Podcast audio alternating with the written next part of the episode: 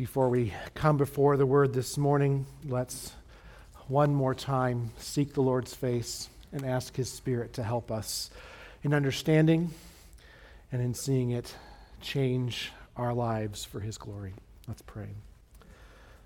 Lord, you, we thank you for the opportunity we've had to gather this morning. We thank you for the truth that we have sung, the truth that we have considered in the reading of your word, the truth we've considered through prayer. And now, Lord, as we open up the pages of your, of your word and consider um, the truth you have for us in Ephesians or in Philippians 4, Lord, we just ask that your Spirit would help us to understand these things. Not just to understand them from an academic level, but Lord, to understand them in such a way that it changes our affections for you, that it changes our love for one another, that it may change how we live our lives in general. So, Lord, use this word now, and we will be pleased with all that you will do during this time. In Jesus' name we pray. Amen. On December 7th, 1941, the United States was shocked by a surprise attack on our naval, air, our naval base at Pearl Harbor. Prior to the attack, America had largely wanted to stay out of the war being satisfied to supply our allies in Europe with materials so that they could fight the war. The attack on Pearl Harbor changed all that. The very next day, Congress declared war on Japan, and our military involvement began. Not only was the American government determined to fight this war, but people from all over the country signed up for military service. This picture here demonstrates the overwhelming desire to join the force to fight as recruitment offices throughout our country experienced lines of volunteers that stretched outside of the building and even around the buildings.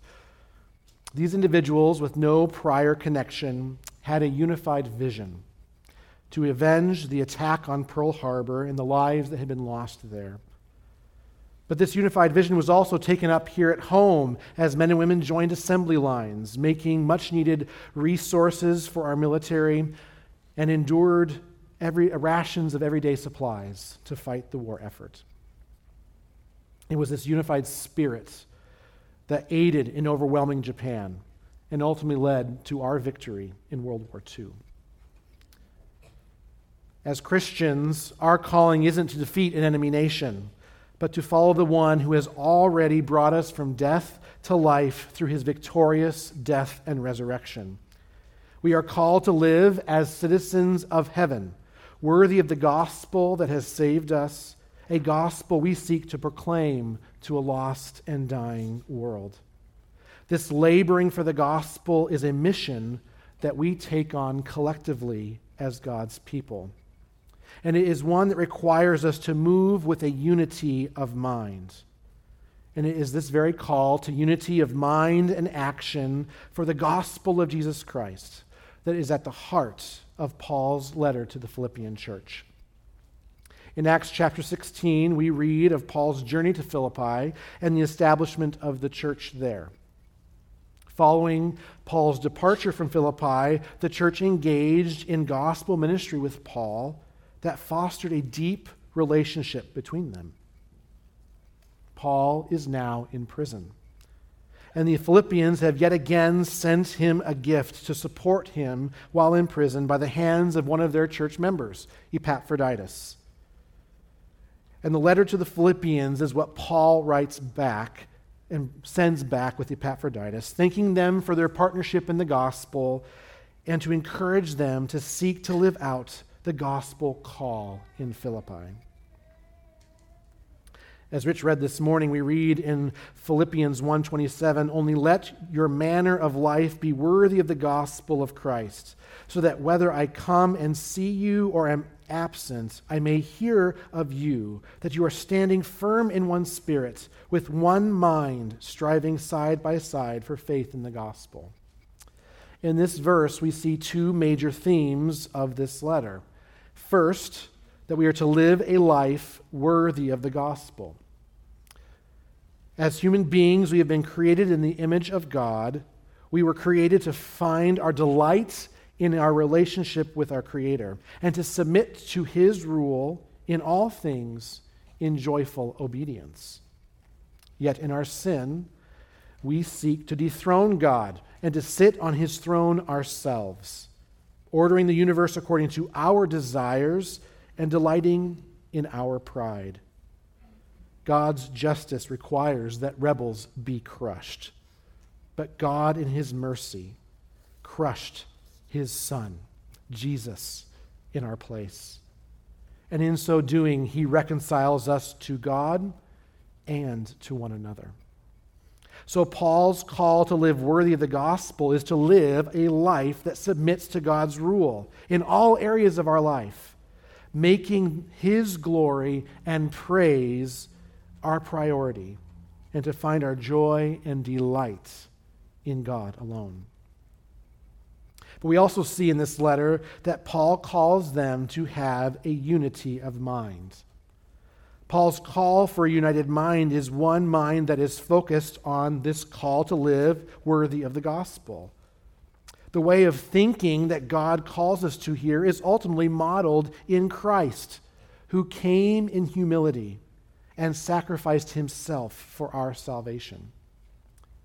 It was also modeled by Paul, as he didn't find joy in the value of worldly accomplishments, but in knowing Christ alone. We are called to this mind that looks to Christ as our treasure, humbly obeying Christ that, we might be, that he might be glorified in all things. This service is one of love for God, and it's manifested in our love for one another. This way of thinking is not optional for the Christian. We are called to this one mind. And so Paul calls the Philippians to continue dedicating their lives to the gospel enterprise and to live as those who set their hope in the promises of Christ as we look to eternity with him.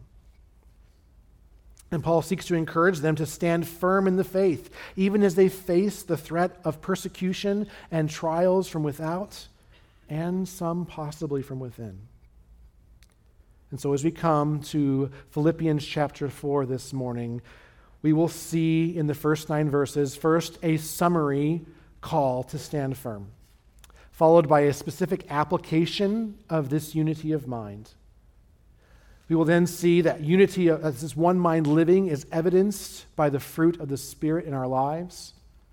And finally, that one minded living dwells on that which is pleasing to God.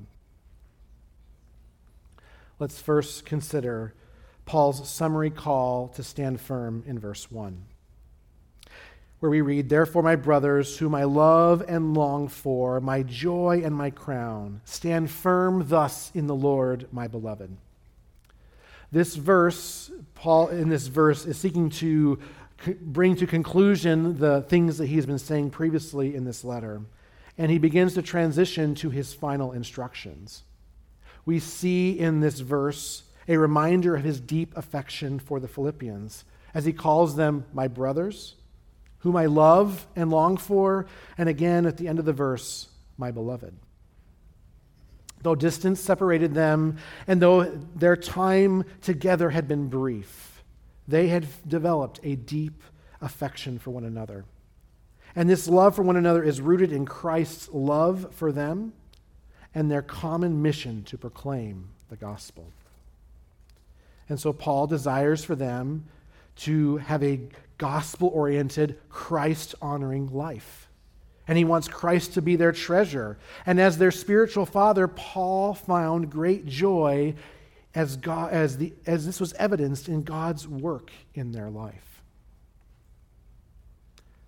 We see, second, then, in verses 2 and 3, a specific application of this one minded living. Now, some have suggested that since Paul has strongly encouraged one minded living so much in this letter to the Philippians, that possibly one minded living was a struggle for some in Philippi. And the widespread nature of any such disputes in this church is unknown. But Paul doesn't leave us guessing as to one situation where this instruction was needed. In verse 2, we read, I entreat Euodia and I entreat Syntyche to agree in the Lord. Now, we don't know very much about these two women. They're not mentioned anywhere else in Scripture. But in verse 3, Paul refers to them as fellow workers who labored side by side with Paul and with others in the gospel. Paul also notes that their names are written in the book of life.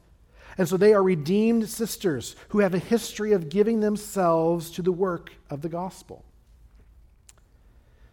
What was their issue? Well, the church in Philippi apparently knew what issue was at hand here because Paul doesn't feel the need to go into detail in this letter. But Paul addresses both of these women the same I entreat Euodia, I entreat Syntyche. So he doesn't take sides in this, in this situation. And this is probably evidence that uh, whatever issue was between them was not deeply theological or an evidence of sin. So if it wasn't an issue of truth or error, what, uh, why is Paul so concerned about this dispute between these two women? Well, this dispute was serious because the gospel was at stake. And the solution to this dispute, or any dispute among God's people, is the unity of mind that Paul calls them to in this letter. This dispute shows that rather than letting God's glory and the gospel transformed living be the goal that we share, our thoughts are focused on earthly things that can divide us. Pride often manifests itself in these disputes as we focus in on us, our feelings, our rights, our ability to determine what's right in a given situation, our wisdom, and the list could go on and on. But the reality is that their names were written in the book of life. These two women are going to spend eternity with Christ. And in light of that, it is foolish for them to be holding grudges against each other now. And so they're called to have this mind of Christ as they relate to each other, as they, and as they uh, relate to one another in, in humility, in pref- giving preference to the other person, and they are to live that way as they relate to each other and as they seek to labor together, side by side in the gospel. Now, this dispute possibly could have been a public dispute. Maybe it's one that had persisted for some time.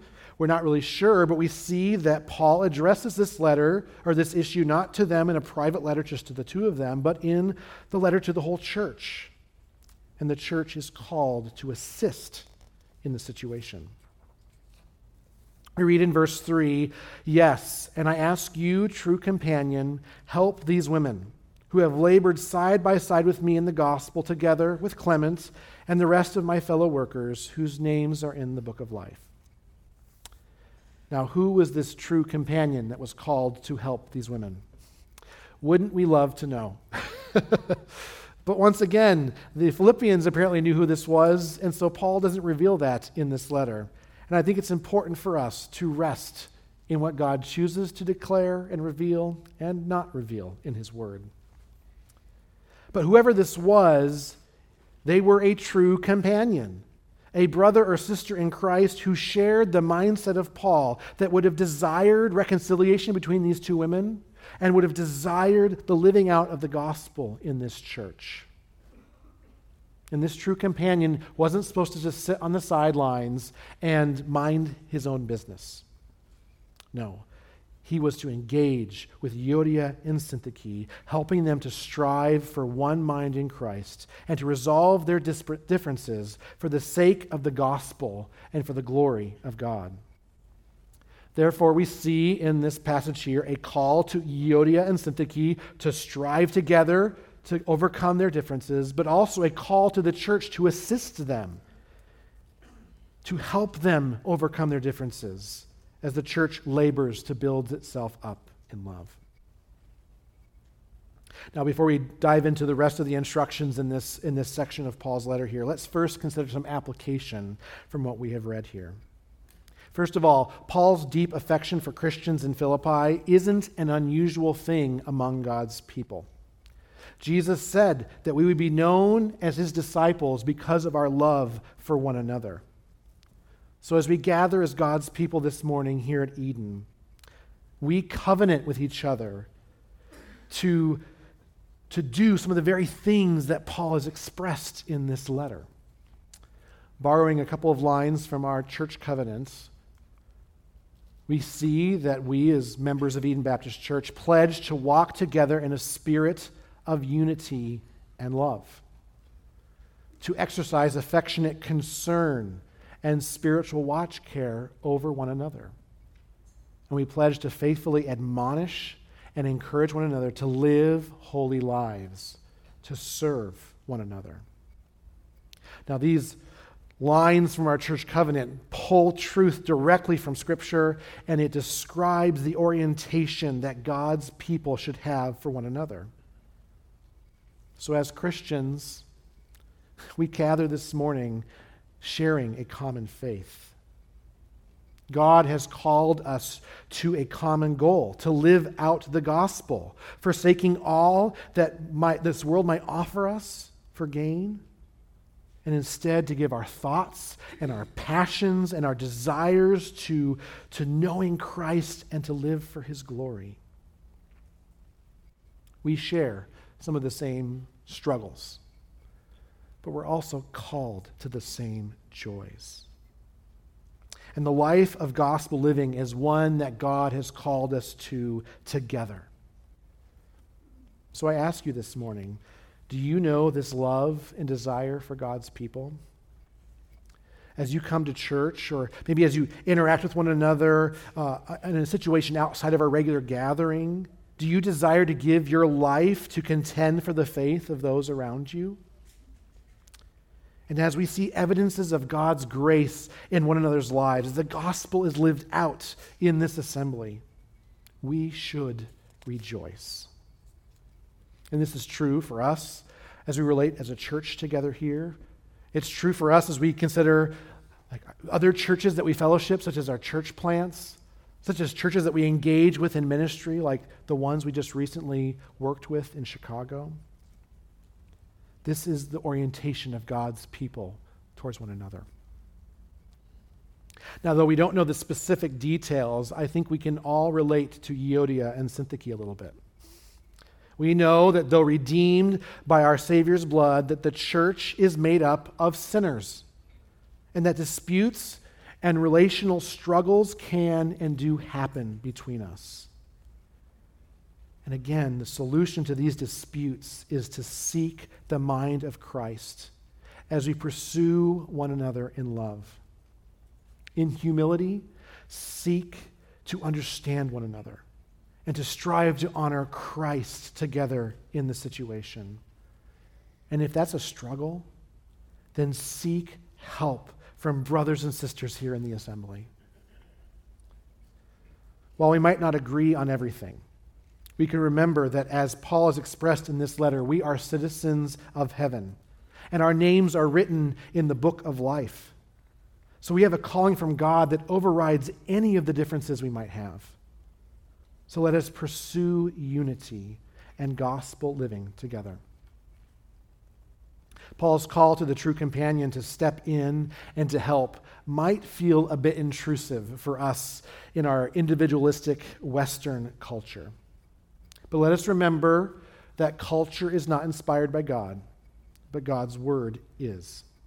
And so when we find differences between the two, let us understand that culture is a product of man and let us show our allegiance to Christ and his calling in his word. Let us remember that our pursuit for sanctification is not a solo effort, but that Christ calls us to help one another in this goal of Christ like living. And when someone pursues you to help you, don't bristle at that. Though we could maybe argue that their approach wasn't right, or maybe they have their own sin they're supposed to be dealing with, not focusing on me right now. Let us take in the message from this brother or sister, and let us prayerfully consider how it might help us in our sanctification. So, Eden Baptist Church, may we live out our pledge to walk together in a spirit of unity and love. And may we grow in that love for our sanctification and for the good of the gospel and for the glory of our Savior. Paul's final instructions in this letter begin in verse 4, and they are a list of short exhortations to the church that are not all that different from other instructions he's written in other letters. Yet these short exhortations are deeply integrated into the very themes that Paul has expressed here. And so these short instructions remind us that one minded living is evidenced by the fruit of the Spirit as we trust in Christ. We read in verse 4 Rejoice in the Lord always. Again, I say, rejoice. As citizens of heaven, redeemed by Christ's blood, Paul calls his brothers and sisters in Philippi to live with joy. They are to rejoice in the Lord. And this was a joy that Paul modeled for them so well throughout this letter. We see that Paul, rather than finding joy in earthly treasures and accomplishments, chose to treasure Christ and being transformed by his resurrection power. Paul expressed joy in laboring side by side in the gospel with these dear brothers. And though he was in prison and others were proclaiming the gospel just to spite him, Paul said that he rejoiced because the gospel was being proclaimed regardless. It was a joy to consider how God was working in his situation, whether in life or in death, for the good of God's people, specifically the church here at Philippi, and for the glory of God's name. Paul did not find joy in his circumstances, but in Christ and in his promises to his people. Paul states that we are to rejoice always. No doubt Paul knew that the Philippians were aware of his trials, and, and they certainly had trials of their own that could have caused them to struggle in their life for the gospel. But Paul calls them to joy, not because their situation is a happy one in the moment but because God, as God's people, citizens of, of his kingdom, they had the privilege of living for God's glory now, and they had the promise of glory to come. And just in case you didn't miss it, Paul emphatically says once again, again, I say, rejoice. Next, we read, Let your reasonableness be known to all, in verse 5. This word reasonableness could also be translated gentleness or forbearance in other translations. And it has this idea of restraint, not using your power to insist on your own way, but to withhold that use of power, often with the thought of others in mind. This word is clearly what Paul was describing in Philippians chapter 2 when he calls the Philippians to do nothing from selfish ambition or conceit, but in humility Count others more significant than yourselves. Let each of you look not to his own interests only, but also to the interest of others. Have this mind in you, which is yours in Christ Jesus. So, as the Philippians were to interact with one another and with those in the world around them, they were called to walk in a humility that modeled Christ like thinking. In verse 6, we see Paul calls them to prayer with thankfulness. We read, Do not be anxious about anything, but in everything by prayer and supplication with thanksgiving, let your requests be made known to God. Now, Paul was aware of, again, many things that the, the Philippians could have been anxious about whether it be his trials, their own trials, the status of Epaphroditus as he's sought to bring this gift to him, uh, the disunity that might be in their church. There were many things that could have caused anxiety in the hearts of the Philippians. But Paul calls them to be anxious about nothing, but instead in everything to pray and to seek the Lord. This seeking the Lord in everything is an acknowledgement of our need for God in all things. We don't just pray when we feel desperate, but we're dependent on the Lord in all details of life From the smallest, most mundane things to the largest of life's challenges, it is the Lord who blesses, who leads, and who provides for his people. So, just as we're called to rejoice always, we're also called to pray in everything and expressing our need for him. Paul adds a uh, specific reference to thanksgiving in this prayer, and I think that's significant because in the midst of anxiety and worry, the opposite response to anxiety and worry is thanksgiving. It's a recognition that all comes from God. And even as we lay our requests before the Lord, doing so with thanksgiving demonstrates that we trust in our Lord to act in a way that is for our good and for his glory. Now, you maybe noticed as we've been working our way through these fruits of the Spirit that are evidenced in a one minded living that we missed the last part of verse 5. Paul has so far called his readers to rejoice always, to demonstrate Christ like thinking in their gentleness, and in the midst of, of all situations of life, even in anxious moments, to pray with thanksgiving, depending on the Lord in all things. And you might ask, how could God's people do these things? Well, in the middle of these instructions, Paul reminds them the Lord is near. the Lord is near in the sense that he indwells the hearts of his people.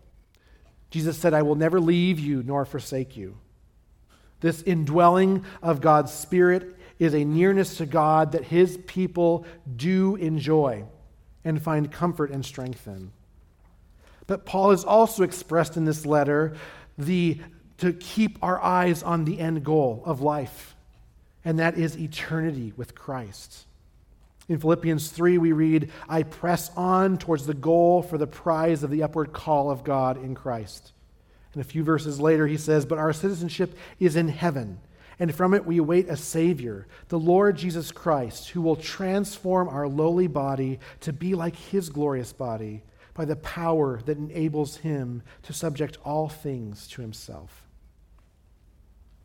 As we look to the coming of Christ, and the promise of eternity with Him, there is a sense in which the Lord is near and as we have our eyes fixed on that prize, it will change the way we live our lives. So, which specific meaning is Paul referencing here when he says the Lord is near? We may not be able to be 100% for sure, but both of these realities first, that the Lord indwells his people through his Holy Spirit, that he is with you, and that the coming again of Lord Jesus is nearer today than it ever has been before. Both of these realities are a great comfort to his people. And the result of this kind of faith is peace. In verse 7, we read, And the peace of God, which surpasses all understanding, will guard your hearts and your minds in Christ Jesus. The Lord is good. He is worthy of our praise. He is the one we seek after, and He alone is our joy. He is near to his people, indwelling them, empowering them, leading them. So we can trust him no matter the circumstances, and we can trust him such that we can act in humility, with gentleness, because it's not about me. It doesn't depend on me, it's about him. We depend on Christ for all things. It, he is the one in control, and it is for his glory. Now, living this way is not necessarily simple or easy. There are things in life that are head scratching, anxiety producing, and maybe even soul crushing at times. But God is good, and we can trust Him. We can cry out to Him in all things, and we know that He will answer us according to His good purposes. And when you live with these realities firmly fixed in your eyes, the result is peace. Peace is not, does not mean a cessation of adversity in this world, but rather peace is a resting in God, a resting in God as He saves us from our sin, as we're restored to a right relationship with Him, and a resting in God in the sense of not striving to see our circumstances turn out the way we want, but trusting in His work in the given situation.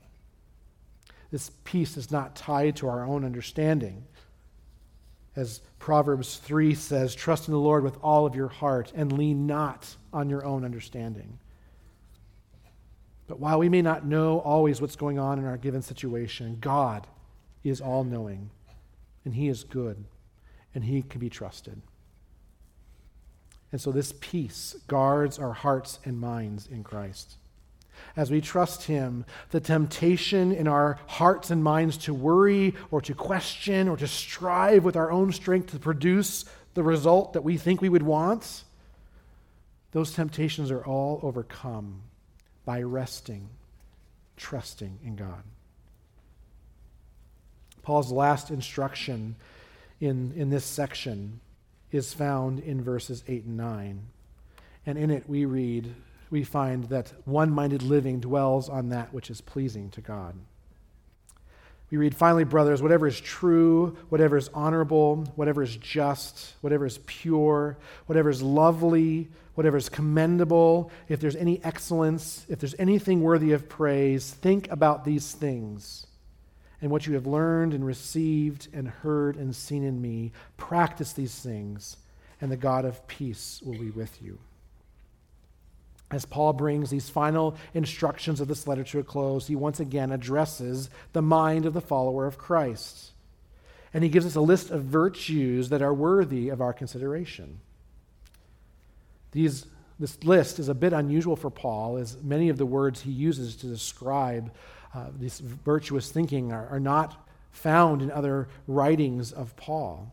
And some have suggested that he is using a list of common Greco Roman virtues that the Philippians would have known from their culture. Our daughter attends a classical education school. It is not a Christian school, but it is a school that seeks to establish its educational foundation on classical Greco Roman Western virtues. And they often speak of truth and beauty and goodness. God, Paul might be using the words the, that the Philippians would have known from their culture in this section, much like we might hear the words justice or love in our culture today and, and appreciate those virtues, understood correctly. So, Paul here is not, but as we think about these virtues, Paul is not asking the Philippians merely to be good Roman citizens. He's calling them to live worthy of their citizenship in heaven. And so, while each of these virtues might have some level of understanding from a worldly sense, they have a higher calling and a higher application that is found in Christ alone. Now, this list of virtues could probably have a whole sermon in and of itself, but for the sake of time this morning, let's just seek to look, work through them very briefly.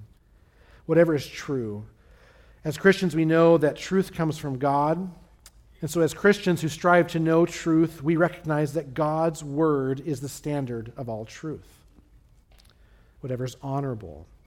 This virtue focuses on an evaluation of word or conduct to determine if something is noble or worthy of honor. And as we seek to live life honorably, we recognize that Christ is the ultimate judge of what is honorable. Just. Justice is a hot topic in our world today. And there are many ideas of what justice might look like depending on your definition and your desire for justice. But we know that God is just and that He always does what's right. And so to consider justice is to consider righteousness, which comes with obedience to Christ in all things. Whatever is pure. Purity notes that which is free from sin. As we seek to live out the gospel in our lives, our minds are to be filled with that which is pure, which is to suggest that we m- must remove the things that may be coming to us from our world which are not pure whatever is lovely. This is a broad term that isn't used anywhere else in the New Testament. And it can be used to describe a sunset, a musical performance, kindness that is shared to someone in need. As Christians, as we consider what is lovely, we, we desire to know what God finds lovely. And we seek to live a life that finds its enjoyment in the blessings of God. Whatever is commendable, similar to honorable, it notes something that is well regarded by others. And so, as we seek to live out the gospel call before a lost and dying world, we desire to live a life that is well regarded, certainly in front of those around us, but more importantly, by the Savior in whom we serve. And this list could go on and on and on. And I think at this point, Paul, as he says, whatever is, is excellent, whatever is worthy of praise, is, is just realizing the fact that this list isn't going to be exhaustive. There are many other virtues that could fit into this list. But we see here that a battle for the mind and for the heart and affections for each of us is part of the Christian life. Out of the fullness of the heart, the mouth speaks. And in the Sermon on the Mount, Jesus showed that our desires of our heart lead to bodily action. And so evil desires lead to evil actions. So, as Christians seeking to live a life worthy of the gospel, we must have a disciplined mind. And as Paul calls them to meditate on godly things, he also calls them to consider godly examples. And Paul has been that example as he's demonstrated a, a walk of faithfulness throughout this letter. So, as those who are reconciled by God, we are to fill our minds with godly things. And we will once again, and, and once again, we have a promise from God if we do so. The God of peace will be with you. Now, let's consider here briefly some application from these last instructions. Paul calls the Philippians to live joy in joy and gentleness and thankfulness and in peace as, they can, as they're continually tempted to live maybe uh, otherwise because of the situations they find themselves in. And as we seek to apply these truths to us today, it's important for us to realize that our circumstances do not dictate how we think about God. There are situations in our lives that might make it really hard for us to live out the instructions we find here in Philippians 4. But let us remember that any difficulty we have in living in joy, in gentleness, in thanksgiving, or in peace isn't because there's something wrong with God. It's because we're not seeing Him clearly. We must fill our minds with the things of God and to remind ourselves of His truth and to seek the Lord for faith to trust Him in all of our circumstances. We should take comfort in this letter because Paul knew trials and, and, struggles himself. And yet he knew the truths about who God was, and he trusted God wholeheartedly. And we, like him, know a risen Savior who has forgiven us our sins, has restored our relationship with God now, and He is dwelling inside of us, caring for us and guiding us. And He has promised that He will return someday when we will experience no more struggles. And Paul found joy in nothing but this, and we should too. And beyond Paul, we can look to Jesus who, for the joy that was set before him, endured the cross for us. And so, in our struggles, let us look to our Savior and know that we can rest in him. So, as we look through these things, I encourage you to, to ask yourself Does my life demonstrate a joy in Christ? A gentleness that models Christ as we put our trust in him in all things? Do I pray with trust and thanksgiving in what God has and will do as I entrust my life to his loving care? And are you resting in Christ such that your heart and your mind is guarded in him? We need this mind uh, that, that is uh, set on Christ in order to live a life that's worthy of the gospel that he's called us to. And in pursuit of this unity of mind and, and in the pursuit of godly living, we know that whatever fills our head will dictate our actions. And so I ask you, what are you dwelling on? A good way, maybe, to assess this is when you have a free moment in your day, do you pull out your phone? and if you do, what do you look at on your phone? What fills your mind during these times? God has called us to noble and virtuous thinking, that which is commendable by God, because such things lead to commendable godly action. So, do your mind, does your meditation demonstrate a, a focus on worldly things, on things that you find pleasure in in the moment? Or does it demonstrate a, uh, a, desire to know God more and to live with purity of mind so that you can walk in righteousness with God?